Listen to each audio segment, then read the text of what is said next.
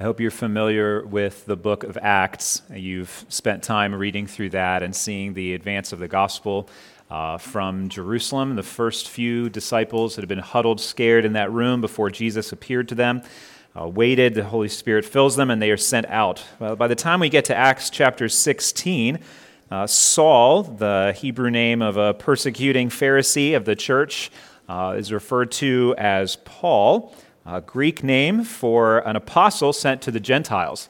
And as we go through these different chapters, even thinking in chapter 16, Paul is in Philippi preaching the gospel. Uh, from there, because they sought to um, upset the fortune telling by a slave girl, by calling her to salvation and delivering her from those things, they are taken, beaten, with rods, thrown into prison. Uh, it is in prison where the Philippian jailer is converted after an earthquake. They don't leave. And he asks that wonderful question, What must I do to be saved? Which Paul answers, Believe in the Lord Jesus, and you will be saved, you and your household. And he comes to faith in Christ. Uh, when they leave Philippi, they go to Thessalonica. In Thessalonica, uh, they are persecuted yet again and forced to leave, only having been able to preach the gospel there for maybe as few as three weeks. They leave Thessalonica, they go to Berea. They're followed in Berea and their preaching of the gospel by the Jews who hated them in Thessalonica. So they leave Berea. Uh, Paul ends up in Athens in chapter 17. In Athens, he takes the opportunity uh, to send other apostolic ministers on his behalf to different places to check on the churches. He preaches the gospel in the Areopagus and leaves and goes to Corinth we see a similar pattern of Paul preaching the gospel in different places where he's going as we go forward. Well, really throughout the whole book, but I, this isn't a sermon series on Acts, so we have to pick and choose. Uh, chapter 21, Paul goes to Jerusalem. He wants to minister, bring a gift to the needy saints there, wants to preach the gospel. Uh, while he's there, he goes in, he's able to proclaim the gospel in the temple. He's arrested by the Romans, rescuing him from being murdered by the Jews that were there. In essence, then the Roman guards uh, who were stationed in Jerusalem near the temple, they hear the gospel. They take Paul before the Jewish council, they hear the gospel. Uh, then the, he stays with the Romans. They take him to Caesarea, I believe it was, where he preaches before uh, the governor Felix.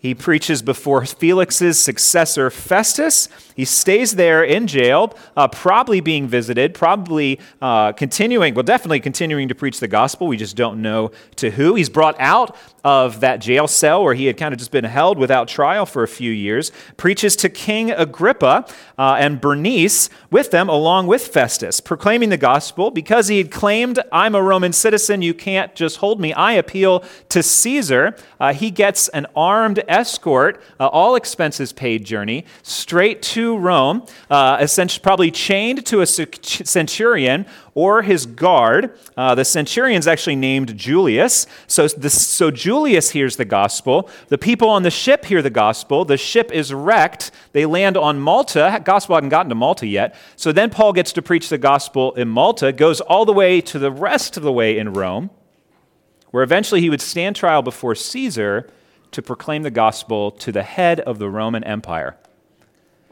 The book of Acts, the end of ch- chapter 28, leaves Paul sort of waiting, but this is what it says as he's ministering in Rome under house arrest. It says this He lived there two whole years at his own expense and welcomed all who came to him, proclaiming the kingdom of God and teaching about the Lord Jesus Christ with all boldness and without hindrance. I imagine that Paul was a, a hard guy to keep up with. I mean, now uh, social media and cell phones and GPS, we can find anywhere, anybody anywhere at any time. Uh, Paul wouldn't have been that way. By the time a letter got to you where Paul was, you tried to chase him down, maybe he had already moved on. Uh, you never could know. But then he's finally one place, and people find him. And everybody that finds him, Jews and Gentiles alike, they hear the gospel. And they hear the gospel because God used Paul's suffering for the gospel to advance the gospel. And that's where we get to Colossians chapter 1 verse 24. Here's, I think, the, the nature of the text where we are uh, in this passage, kind of backing up, moving our way back into it, or actually working our way backwards a little bit before I read the text. Paul, in verse 23, had said, I'm a minister of the gospel. Paul, as a minister of the gospel, verse 23, the gospel uh, which had reconciled sinners to Christ, verses 21 and 22, Christ, who is eternally exalted over all creation, verses 15 to 20, Paul was suffering for the gospel and suffering for gospel believing churches. He rejoices in this suffering. He rejoices in this suffering and he sees himself following in Christ's footsteps of affliction. The footsteps of Christ's affliction, we could say. Colossians chapter 1 verse 24 is our text for this morning. Paul writes this, "Now I rejoice in my sufferings for your sake, and in my flesh I am filling up what is lacking in Christ's afflictions for the sake of his body, that is, the church. I rejoice in my sufferings. I want to break down this text together. Uh, that's Paul's overarching statement, right? I rejoice in my sufferings. Well, why is that, Paul? Why are you rejoicing on that which is miserable? Right? We, we recognize those things don't normally hold up. Suffering and rejoicing outside of the Bible. The Bible's everywhere. Uh, outside of the Bible, those are not two words that we would connect together, but this is what Paul says I rejoice in my sufferings. Well, why is that? Well, first of all, here's how this works uh, when I preach the gospel, I suffer for Christ's body.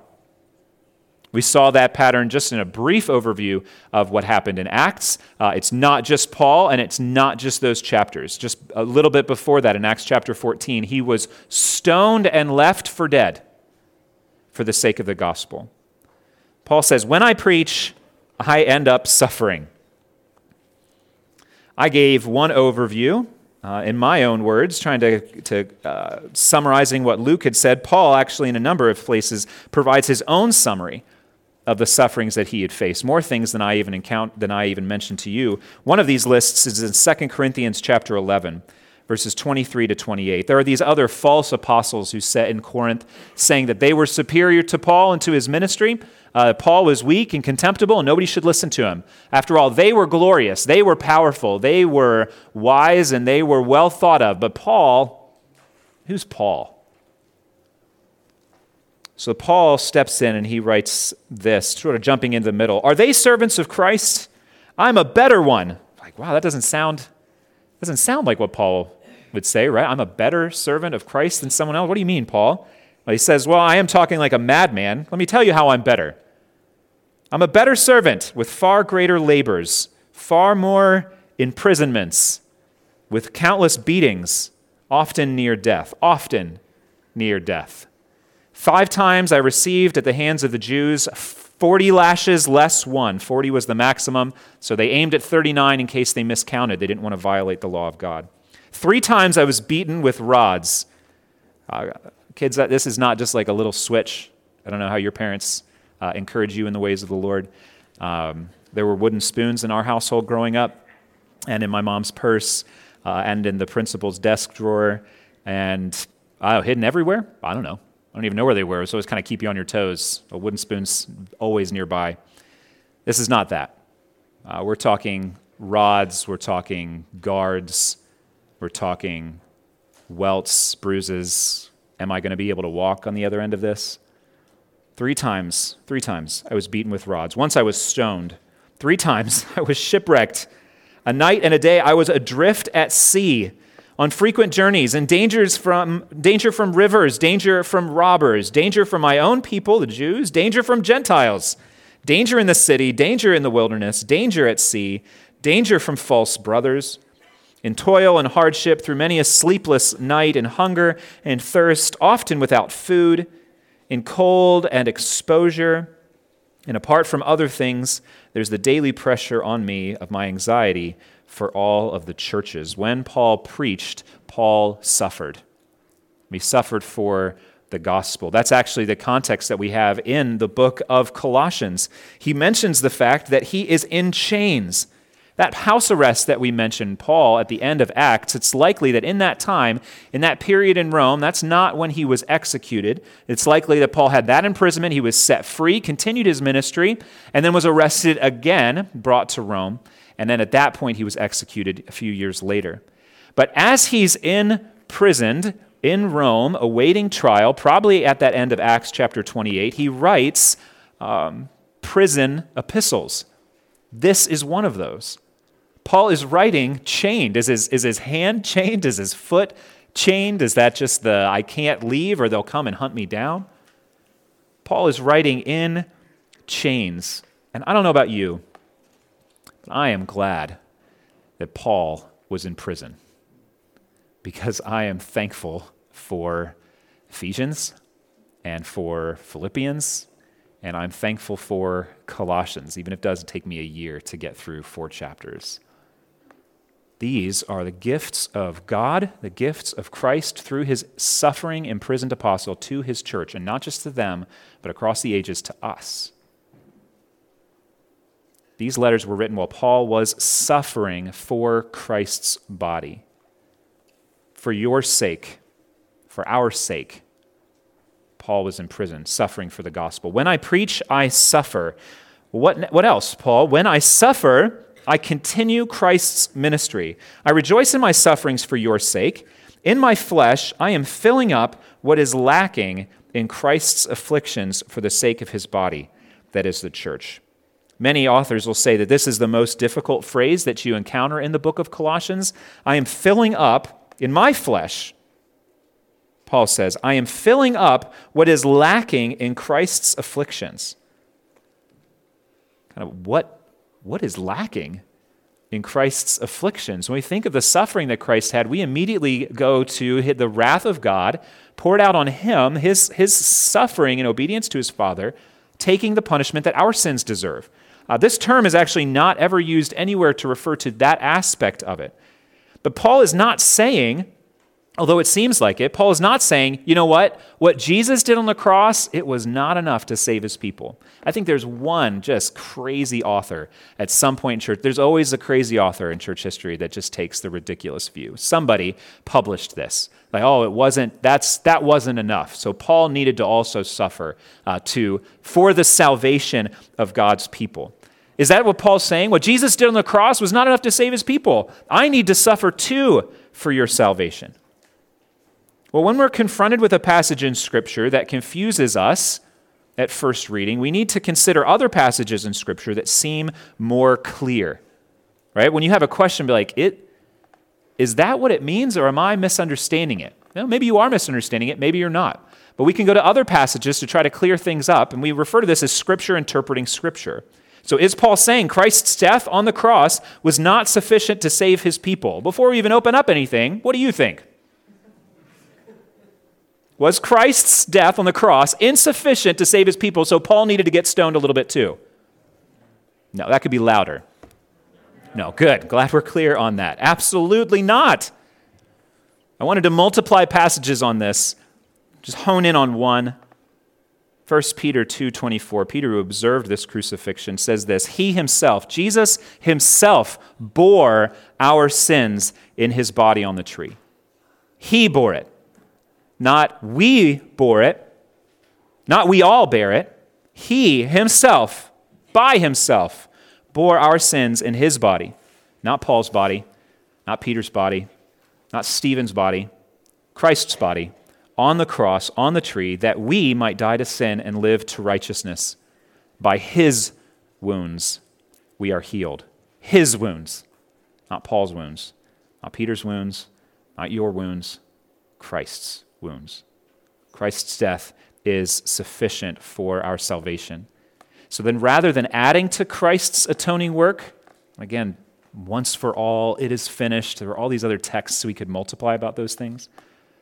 But rather than adding to Christ's atoning work, Paul is talking about sharing or participating in Christ's sufferings. Not adding to his atoning work, but sharing or participating in Christ's sufferings. See, in his obedience to God, Jesus suffered misunderstanding and he suffered opposition. He suffered humiliation, misrepresentation, uh, persecution, even death. These are the aspects of what Christ suffered. And yes, it was for our salvation, it was for our atonement, but it also was Christ uh, as a pattern of suffering leading to glory, or suffering for the gospel, for righteousness' sake, advancing righteousness, advancing the gospel. So, as we think about this, we think about what Jesus did, both, yes, as an atoning sacrifice, but also as a pattern of life in this world for his people. We remember Jesus' words on the night before his death, John chapter 15, verses 18 to 20. Jesus said this If the world hates you, know that it has hated me before it hated you. If you were of the world, the world would love you as its own. But because you are not of the world, but I chose you out of the world, therefore the world hates you. Remember the word that I said to you a servant is not greater than his master. If they persecuted me, they will also persecute you. So Christ's sufferings provided atonement for us, and it also provided a pattern of what would follow for his servants. And Paul is saying, I'm following that pattern. And it's, it's not complete because the advance of the gospel was not complete. Christ's atoning sacrifice, finished, sufficient for our death. But the pattern of suffering for the gospel in order to advance the gospel, not complete. And it remains incomplete, I would say, to this day, where that pattern continues. When Jesus appeared to Paul on the road to Damascus, in one conversation, one fatal swoop, very efficient, Paul was converted and called to gospel ministry. That doesn't normally happen like that. Uh, but it did for Paul. In the words of Christ, Paul was a chosen instrument of mine. This is Jesus speaking. Paul is a chosen instrument of mine to carry my name before the Gentiles and kings and the children of Israel, for I will show him how much he must suffer for the sake of my name. Don't just follow me. Don't just proclaim my gospel. Following me, proclaiming the gospel, and suffering for it following the pattern of Jesus, filling up in his own flesh, in his own body, what is lacking in Christ's afflictions. First Peter, Christ in his suffering is lifted up as an example for us of one who was perfectly righteous yet suffered at the hands of sinful men. Later on in his letter, Peter applies this further for us. Right? He, he says that, keeps talking about suffering, and he talks about Christ's suffering. And in the course of those passages, there is the atoning death of Christ for the sake of our sins. We don't ever want to lose sight of that. But then, and so some have said, oh, what Christ did on the cross was providing a moral example for how we are to respond to injustice. And we reject that. That moral example theory of the atonement is wrong. Jesus did not die on the cross just so that you could learn how to turn the other cheek. It is not what he was accomplishing. But on the cross, Jesus was providing an example for us of how to trust God when treated unrighteously and how to turn the other cheek. So it is a both and. Well, which is more significant? The atoning sacrifice, bearing the wrath of God. But yet Peter takes that, and as we think about that, he also says, Beloved, do not be surprised at the fiery trial when it comes upon you to test you, as though something strange were happening to you. But rejoice insofar as you share Christ's sufferings. Are you atoning for your own sin? No. Can you, in suffering for the gospel, share in Christ's sufferings? Yes. Okay? We need to keep those categories distinct, but recognize this pattern of that. And we, we rejoice insofar as we share Christ's sufferings, that we also may rejoice and be glad when his glory is revealed, because suffering is the path to glory. It's the path that Christ followed, the trail that he blazed for us, the trail that he calls us to follow. We share Christ's sufferings. Paul shared in Christ's sufferings. And because of that, because he was continuing Christ's ministry, because he was continuing to follow the pattern of his ministry and suffering for the sake of the gospel, leading to uh, glory that would be revealed. Because of all of that, Paul says, I rejoice in my suffering. I preach, I suffer. I suffer, I follow Christ's footsteps. Because of all of that, I rejoice. This is wonderful. This attitude was evident not just in Paul, uh, but in Peter, even very early in the book of Acts. It's amazing to see the transformation that happened in Peter's life, right? Uh, We've Good Friday, Passion Week, up to Easter. I wonder if you read through the gospel accounts. We remember how did Peter respond to simple questions by a servant girl about his identification with Jesus? He denied three times in quick succession over the course of maybe an hour, maybe just a few hours, right? With very little costs. He gave in within a very short period of time, we see Peter again in the book of Acts. Once again, Acts chapter 5. The Jewish religious council arrested Peter and at least some of the other apostles. We don't know who else it was. They arrest them for continuing to preach the gospel of Jesus as the resurrected Messiah. They're preaching it, they're arrested. God just opens the door for them so they could just leave. Like, where are these guys? They arrest them again. And the end of that story, having been arrested for that, the council's trying to decide what to do. There's a, there's a conversation that's recorded for us in Acts chapter 5. And then the council beat them. Think lashes, think rods. Okay? The council beat them and charged them not to speak in the name of Jesus and let them go. Then they left the presence of the council, weeping, uh, rubbing their wounds, hiding in shame. They left the presence of the council rejoicing that they were counted worthy to suffer dishonor for the name, the name of Jesus. They had watched Jesus follow the pattern of suffering to glory. They had heard him say, You're going to follow this path. You're going to follow in my footsteps. And then when that happened, and they followed in their footsteps, their response was, We have the privilege and the opportunity to follow in the footsteps of our Lord.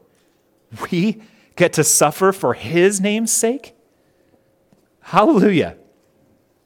It's remarkable. And every day, in the temple and from house to house, they did not cease teaching and preaching that the Christ is Jesus. Do as you wish for us, to us. We will continue to preach Christ.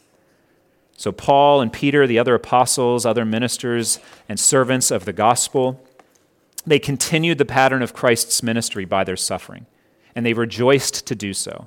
And they rejoiced because their suffering for the gospel advanced the gospel. That's the, that's the center of this text, I think, center of my sermon. Suffering for the gospel advances the gospel. How? That's the main point in this passage. It's a truth expressed throughout God's word, throughout the New Testament, a truth that we need to grasp that suffering for the gospel advances the gospel. But that's an interesting claim, isn't it? I mean, we naturally think that difficulty and opposition would hinder the growth of a movement on every level, but it's not the case. What do I mean by every level? That's kind of what I want to walk through now. As on multiple levels, the gospel was advanced by those and in those and through those who suffered for the gospel. See, suffering for the gospel advances the gospel personally. As Paul suffered for the gospel, I would say that the gospel was advanced in Paul himself. What do I mean by that? Well, the gospel that Paul preached and the gospel that Paul suffered for advanced his own understanding and appreciation and faith filled embrace of the gospel. When we are unopposed the truths that we read about in Scripture of the enmity that humanity has against God can just sort of fade past us. That can seem like a fairy tale. There's enmity against God, hatred for his ways. Oh, that's not been my experience. But suffering for the gospel vividly reminds the sufferer of the spiritual war that is going on between sinful humanity and a holy God and his people. It reminds us of the distinction between those two cases. The darkness shows itself to be dark in contrast to the brightness of that light.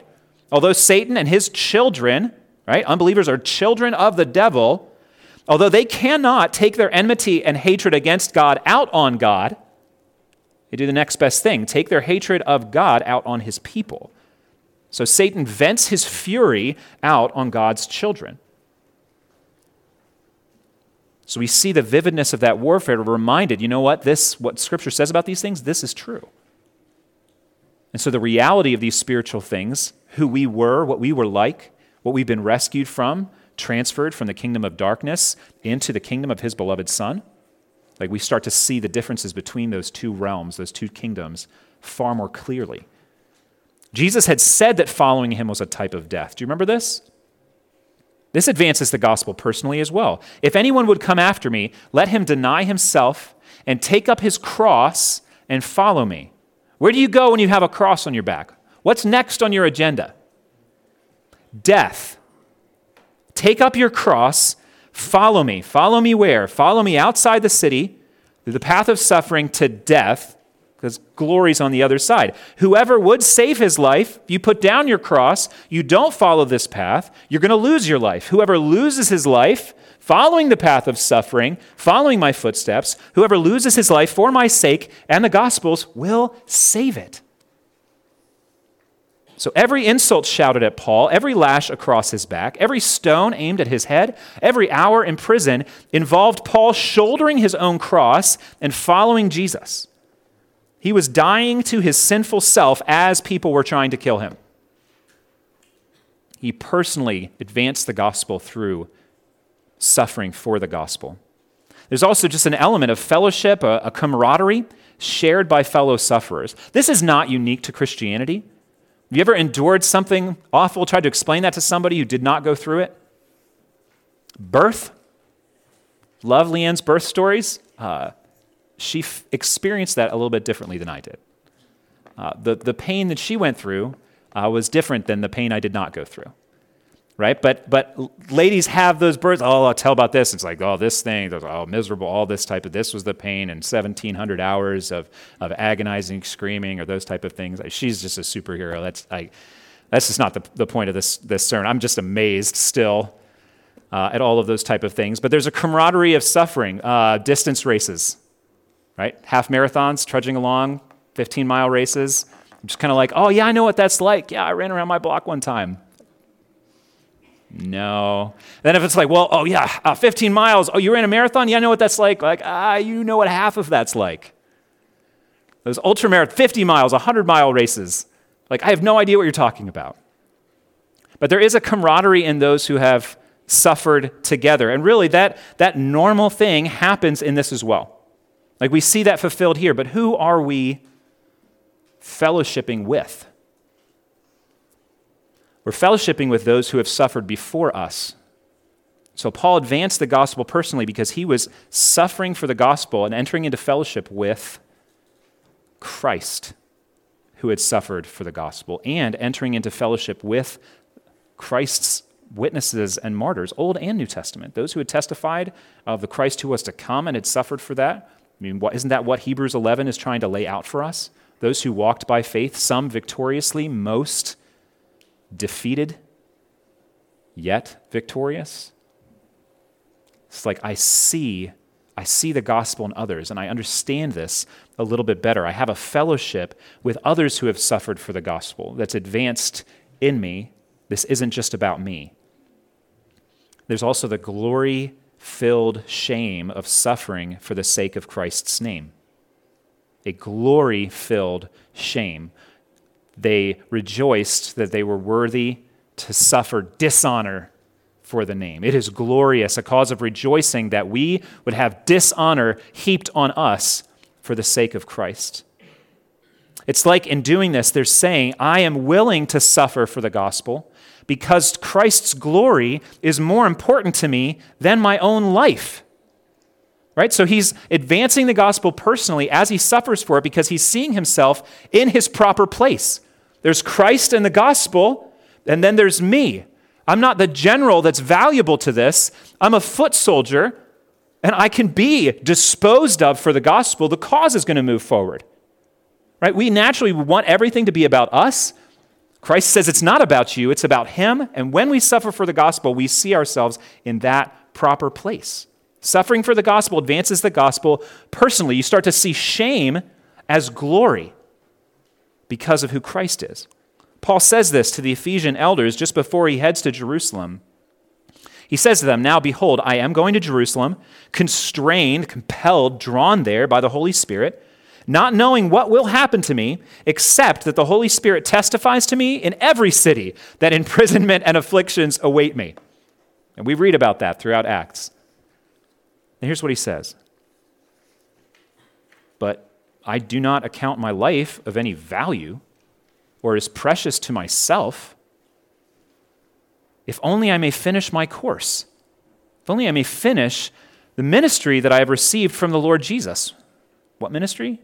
To testify to the gospel of the grace of God. If I am offered for the gospel, what could be better than that? Am I supposed to try to save my life? Am I supposed to try to think of my health and safety as more valuable than that? my life's nothing. If it can be spent for the gospel, then it's something, right? Then we have value. Then we have uh, purpose. We find worth in being given to the cause of Christ, not for advancing our own kingdom, advancing our own cause. Suffering for the gospel, Paul is just, that's just echoing what Jesus said. He wanted to lay down his life so that he could save it, so that he could find it. I don't want to gain the whole world and lose my soul. I don't know of any passage that more clearly displays how suffering for the gospel advances the gospel personally than Paul, yet again, this time in Philippians. There are a ton more, but this one just sticks out. Paul had suffered the loss of all things. He says this For Christ's sake, I have suffered the loss of all things reputation, health, safety, right? We, what he talked about in 2 Corinthians. I have suffered the loss of all things. He's just not exaggerating. And I count them as rubbish. That stuff was garbage anyway. Health, popularity, prestige, a cushy job as a Pharisee, it's garbage. Thank you for trucking it away, in order that I may gain Christ and be found in him, not having a righteousness of my own that comes from the law but that which comes through faith in Christ, the righteousness from God that depends on faith. Here, here it comes all together. I suffered this loss. I think it's garbage. I'm glad it's gone because I want Christ. And here's why that I may know him and the power of his resurrection on the other side of suffering, the power of his resurrection, and may share his sufferings, becoming like him in his death I, I want to know what Jesus went through for me. I don't want to be spared the suffering that he went through for my sake. I want to know every, every ounce of what he went through. He couldn't. Right? The wrath of God would not be on Paul because the wrath of God was on Christ. So it's not what he's saying, right? Keep, keep the categories separate. It's like, but yet, Christ suffered for me. I want camaraderie. I want fellowship with him in suffering. I want to, Jesus went through this so he would know what I was going through, right? Sympathizing with our weakness and becoming a high priest that we could come to with everything. And he's like, and I, I want to join with that. I mean, dude, I don't, I don't get it. I don't get that. I want to get it, or I want to want to get it. How far out do we need to go on that? I want to know Christ. Do you want to know Christ? Paul wanted to know Christ. And one of the ways that he knew he would come to know Christ better was suffering in Christ's name for Christ's gospel. Even if it, even if it kills me, not just I'll get to know Jesus, I'll get to know more of what Jesus endured for me. I want to share his sufferings. I want to become like him, even to the point of death. Suffering for the gospel advanced the gospel personally in Paul's life. It also advances the gospel corporately. When we talk about corporate, we're talking about a body, right? We're talking about what he says here that the church is the body of Christ. He's mentioned this before in verse 18. Paul was not just thinking of himself. Paul was not just acting on his own behalf when he preached and when he suffered. It wasn't just about him and his relationship with Jesus. He was ministering the gospel to Christ's body. He was doing this for the church. That's who he was suffering for. He was preaching for the church, and he was suffering when he preached, so he was suffering for the church, Christ's body. And this suffering offered by one on behalf of the many, Paul on behalf of the churches, advances the gospel corporately in the church. Uh, I got a, a, free book this week. Um, my friend, fellow pastor Chris Wilson, uh, had this book. It was free. This is like, hey, do you, do you have this book? It's like, no, I don't have the book. It's like, oh, here you go. I was just like, yeah, I picked this up for free. I mean, it was like $150. It was, it was crazy. He laughed. We, we joked about that. But when a gift costs more, we appreciate it more. But I don't just mean a more expensive gift, because that's actually not always true. The most expensive gift isn't the most appreciated gift. A merely expensive gift could be given without love and received without relationship. And then you kind of feel like you're getting bought off.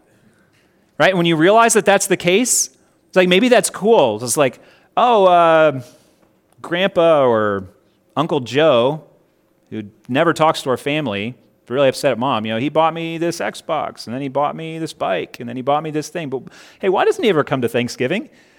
Why isn't he ever at Christmas? Why does he never return the letters that I send to him thanking? What?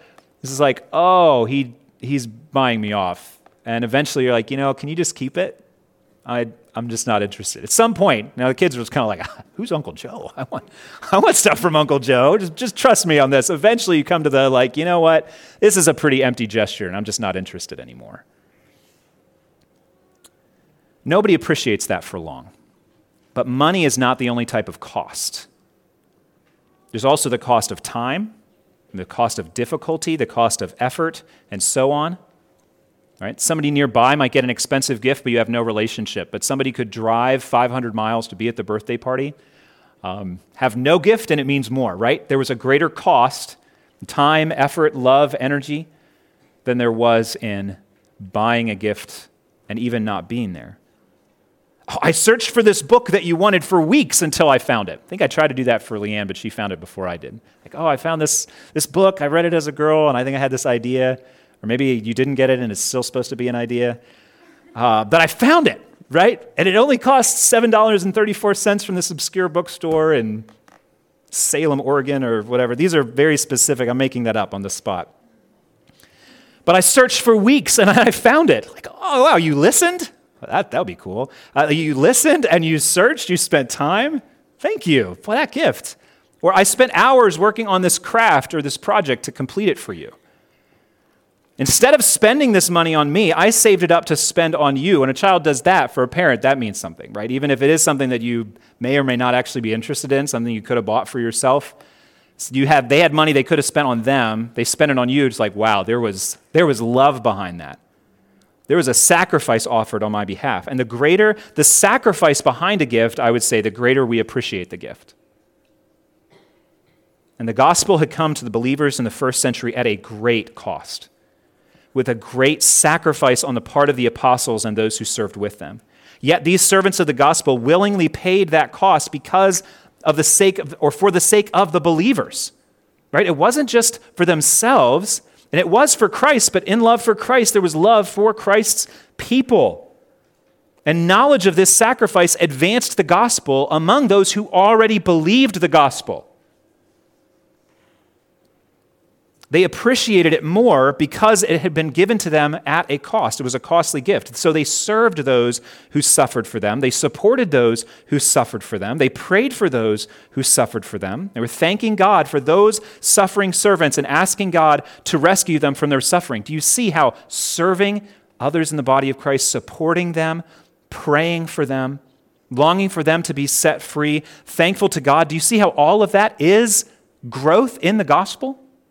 Not just that more people believe, but they, they have a better relationship with God in appreciation for the suffering of God's servants in bringing the gospel to them. In that serving and support, in loving those who Christ loved, the gospel was advanced among Christ's body. From the book of Acts on through church history, we can read about many, many, many servants of Christ who suffered so that the gospel could come to us. And to this present day, believers are suffering for the gospel for the sake of Christ's body. by the Holy Spirit, this is offered in love and received in love love for Christ, love for Christ's people, love for Christ's suffering servants. The body is built up in the offering of a great cost and the receiving the gift at a great cost. The gospel is advancing corporately. And it happened as Paul's writing this to the Colossians. This suffering, I'm in chains for you. Paul had never been to Colossae. He had never preached the gospel there. He did not plant that church, but yet he still saw, and they still saw, this suffering. This was for our sake. Paul is in prison so that the gospel could come to us. Thanks be to God. The gospel is advancing in his body. And the gospel also advances evangelistically. Suffering for the gospel advances it personally, corporately, and evangelistically.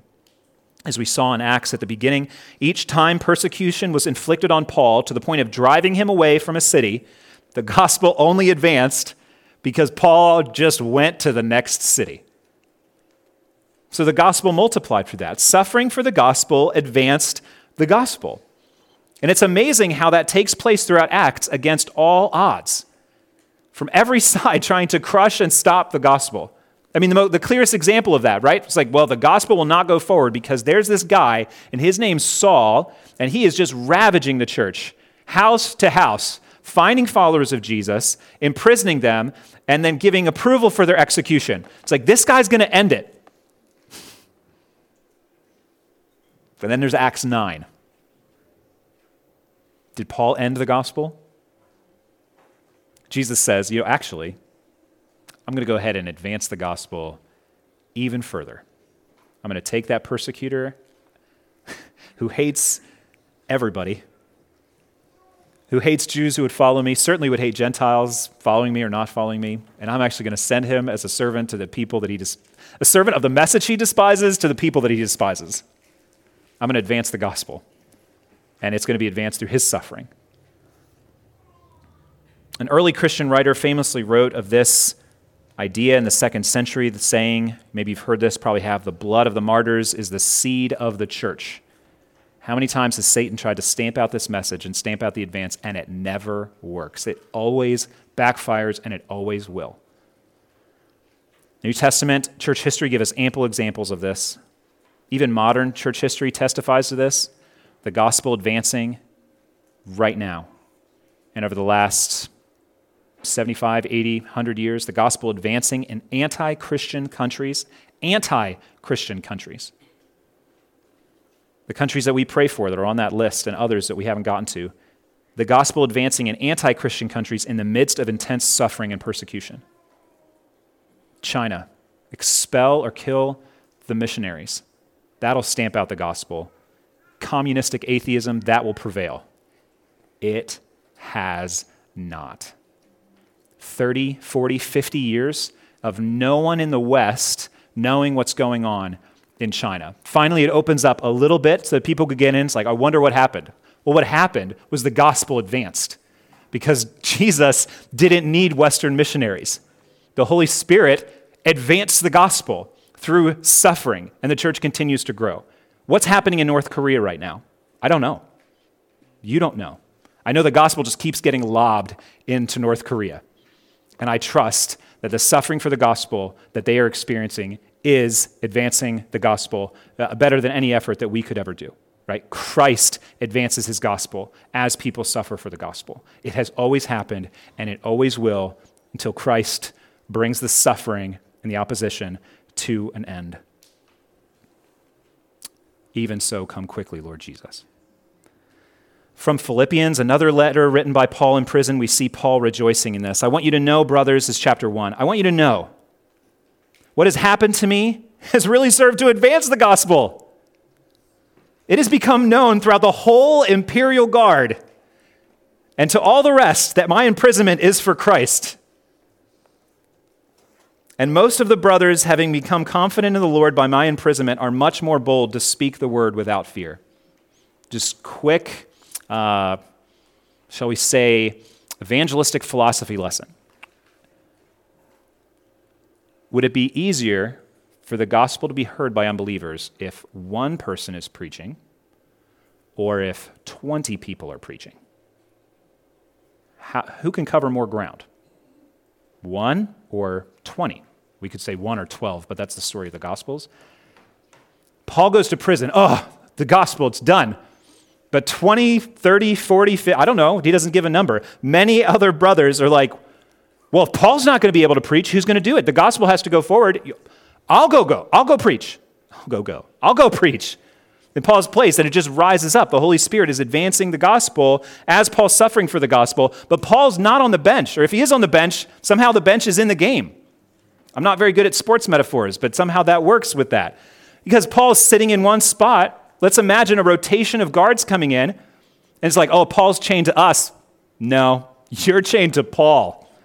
And he's going to tell you the gospel, and he's going to tell the gospel to everybody else. And the guards start circulating back through that rotation, talking about, have you heard that Paul guy? Boy, that's a crazy detail. It's like, man, I hate that. He never shuts up. But, but when's my next shift? Can I go hear that guy again?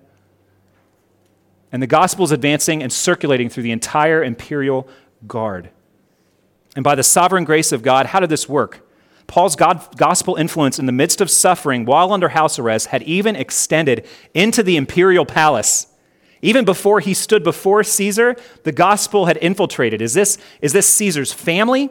Is this Caesar's servants? But Paul says at the end of the Philippians, hey, you know what? All of the saints greet you. That's not that uncommon, especially those of Caesar's household. Run that by me again? Yeah, the gospel is echoing in the palace of a godless person who set himself up as an idol, ruling over an empire, abandoning Christ yeah, the gospel is echoing in the chambers of that because Paul went to prison. Suffering for the gospel advances the gospel. And it does so personally, corporately, and evangelistically. There's one more point I want to make about this. You know, as humans, we dread suffering. Uh, as Christians, we admire those who suffer for the gospel, may even long to be counted worthy ourselves to suffer for the gospel. Uh, we read Foxe's Book of Martyrs or those type of things, stories from the English Reformation. It's like, oh God, would you strengthen us if you ask that? Or maybe would you ask that of us? May we be faithful to those things. But I want to make sure that we have other categories that are clear, which is this you know, not all suffering in the Christian life is suffering for the gospel. And I just think this is important for us to have this as a category.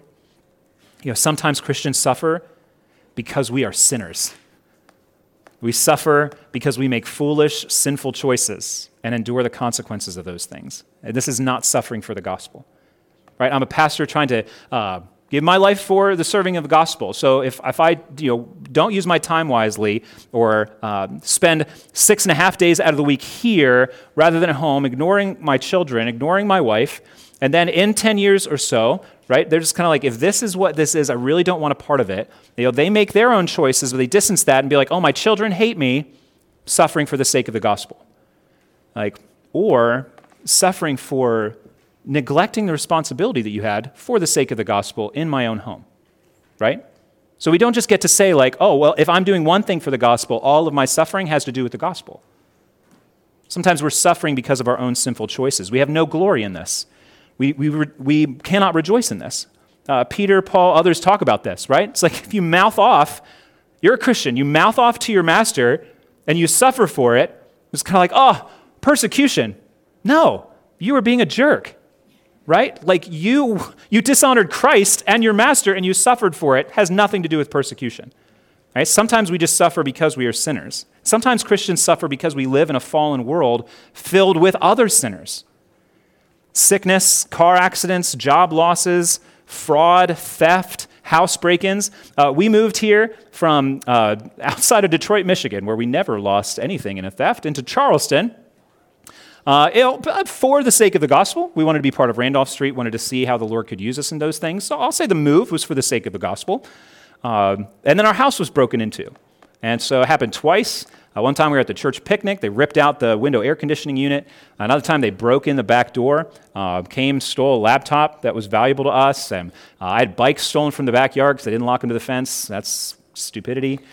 Um, did we suffer for the sake of the gospel in that? I would say no. We live in a world with sinners. Everything about my life, all of my possessions, everything about my home isn't about the gospel. Now, I was still suffering right? But it's not suffering for the gospel. God's in control of that. God's in control of all things car accidents, sickness, death. And He is using those things to sanctify us. So I'm not saying that that suffering is pointless. I'm just saying it's not for the sake of the gospel. They are from His hand for our good, for His glory. But sometimes Christians suffer simply because we are Christians. We suffer because of our obedience to Christ. As Jesus said, we are persecuted for righteousness' sake. I think that overlaps with suffering for the gospel. We are opposed by our family, our neighbors, our coworkers. We're opposed by governments because we hold unflinchingly to biblical truth. This is suffering for the gospel. And it doesn't only happen to prophets, apostles, missionaries, or pastors. It has happened and is happening to regular believers, which prophets, apostles, missionaries, and pastors are regular believers. But it has happened and is happening to regular believers like us around the world. They valued Christ and his gospel above all else. They considered the reproach of Christ greater wealth than the treasures of Egypt, like Moses did. They joyfully accepted the plundering of their property, the burning down of their houses, the execution of their family members. They joyfully accept this since they knew they themselves had a better possession and an abiding one. They took seriously the blessings of Christ. Blessed are those who are persecuted for righteousness' sake, for theirs is the kingdom of heaven. Blessed are you when others revile you and persecute you and utter all kinds of evil against you falsely on my account. Rejoice and be glad, for your reward is great in heaven. For so they persecuted the prophets who were before you. And you go on later to say, And so they persecuted me, your master. Every believer suffers, but not all suffering is for the gospel. And I would say taking suffering that's for our sin, certainly, and even just taking suffering that we exist, that it happens because we live in a fallen world, taking that suffering and saying, oh, this is for the gospel, I think lowers the fact that there's actual real suffering that's happening for the sake of the gospel. Right? So, like, the, the cross to bear is not a cross of, I have a splinter in my finger. Right? That's not really dying to, to self. Right? Somebody doesn't, somebody doesn't like me. It's like, well, maybe you're annoying. So people don't always like you. Right? It's not for the sake of the gospel right? We really do need to keep these things. Every believer suffers. Not all suffering is for the gospel. So prayerfully consider whether your suffering is because of your sin, because of our fallen world, or because of the gospel. Just keep those categories in mind. And not all believers suffer for the gospel in the same way. Stephen and the apostle James were killed as martyrs early in the book of Acts. Peter and Paul lived and served for decades before they eventually suffered for the gospel to the point of death. But the apostle John suffered longer than each of them, but died of old age. Some Christians were sent to the Colosseum to face death, young and old. Others escaped, and we could go on with examples of this. In 1 Timothy, the Apostle Paul instructed Timothy to pray for government leaders so that God's people, quote, may lead, lead a peaceful and quiet life, godly and dignified in every way. And he goes on, because in this, the gospel can flourish and grow. And then in 2 Timothy, he wrote, same author, to same recipient, Later, he said, All who desire to live a godly life in Christ Jesus will be persecuted. Both of these things are true. Are you suffering for the gospel? If not, are you willing to suffer for the gospel? Prayerfully ask God to strengthen your love for Christ and your trust in Him and your hope for eternal life so that you will be willing when suffering comes. Make that a matter of prayer. Also, if you are not suffering for the gospel, prayerfully consider whether this is because of God's providence or because of your unfaithfulness. Are there scenarios where you should be suffering for the gospel, where you are not? As that's revealed, we need to repent of that. And if you are suffering for the gospel, do you believe, do you believe that your suffering is being used by God to advance the gospel. It's not pointless and it's not defeat, that it's victory, it's the path of Christ and his apostles and his servants, the path to glory. The apostle Paul did believe that. He believed that suffering for the gospel advanced the gospel. So he rejoiced to suffer for the Colossians' sake. With faith and hope of Christ's victory in hand, he rejoiced as he suffered. And if you are suffering for the gospel, are you rejoicing in your suffering? That you, too, are counted worthy to suffer dishonor for his name and for the sake of other believers. May God work in us that which is pleasing in his sight. May Christ count us worthy to suffer dishonor for his name. May the Holy Spirit keep us from stumbling when we face suffering for the gospel. And may it be our eager expectation and hope that we will not be at all ashamed of the gospel, but that with full courage now, as always, Christ will be honored in our bodies, whether by life or by death. For to us, to live is Christ, and to die is gain. God, for your glory, do these things. Call us to repentance where we have been unfaithful. Call us to rejoice in suffering for the gospel as it advances the gospel. This is your work, not ours. It's for Christ's glory in his kingdom, not our own. This is my prayer. Amen.